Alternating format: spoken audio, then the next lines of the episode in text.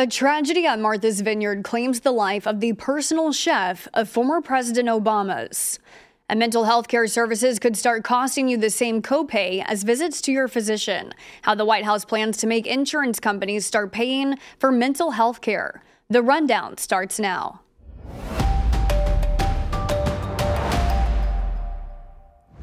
This is Straight Arrow News bringing you unbiased, straight facts. Today is Tuesday, July 25th.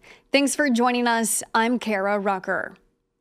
Massachusetts State Police have confirmed the identity of the person who drowned near former President Obama's house at Martha's Vineyard over the weekend. The victim was Obama's personal chef, 45 year old Tafari Campbell.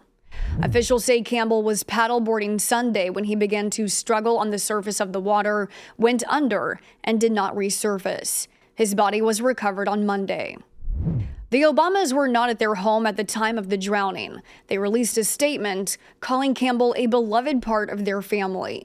Quote, when we first met him, he was a talented sous chef at the White House, creative and passionate about food and its ability to bring people together.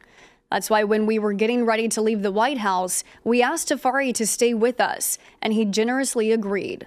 He's been part of our lives ever since, and our hearts are broken that he's gone. President Joe Biden wants health insurance companies to start paying for mental health care the same way they cover costs for physical care. The White House announcing a new policy today that would force private insurance companies to offer more coverage for mental health services as part of a broader push to improve mental health care in the United States. The new proposed policy will use a 2008 law that already requires insurance plans to cover mental and physical health equally, but is hardly ever adhered to. The White House says health insurers are dodging mental health bills. The new policy will undergo a 60 day public comment period before taking effect. On Monday, North Korea fired two more short range ballistic missiles just hours after a U.S. nuclear powered submarine, the USS Annapolis, pulled into a South Korean port. The Annapolis does not carry nuclear weapons, but its arrival comes just days after the visit of another American submarine, the USS Kentucky, which is equipped to carry nuclear armed missiles. The South Korean president visited the submarine upon its arrival. The North is expected to continue retaliating in the form of missile tests, perhaps even an underground nuclear test later this week, as Korea marks the 70th anniversary of the end of the Korean War. As for the Army soldier who crossed into North Korea nearly a week ago, the U.S. says they're still in the dark. North Korea has received its request for information, but have not received any response back. The IRS said it's ending a decades old policy of making unannounced visits to homes and businesses, except in what the Treasury Department calls a few unique circumstances. Effective immediately, the agency will now schedule all in person meetings in order to collect unpaid balances for taxpayers. The move is part of an effort to keep IRS workers safe and to fight against scammers who pose as IRS agents.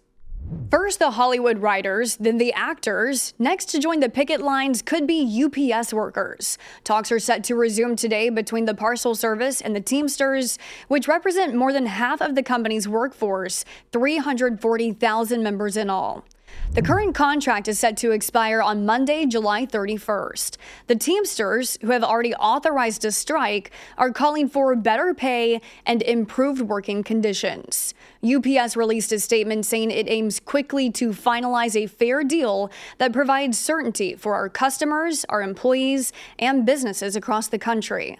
185,000 UPS workers went on strike in 1997, but that was before Americans started getting delivery for everyday items. Today, UPS ships on average 24 million packages a day, about 6% of the country's gross domestic product. The rebranding transition from Twitter to X is underway, with Twitter letters at company headquarters in San Francisco coming down immediately on Monday.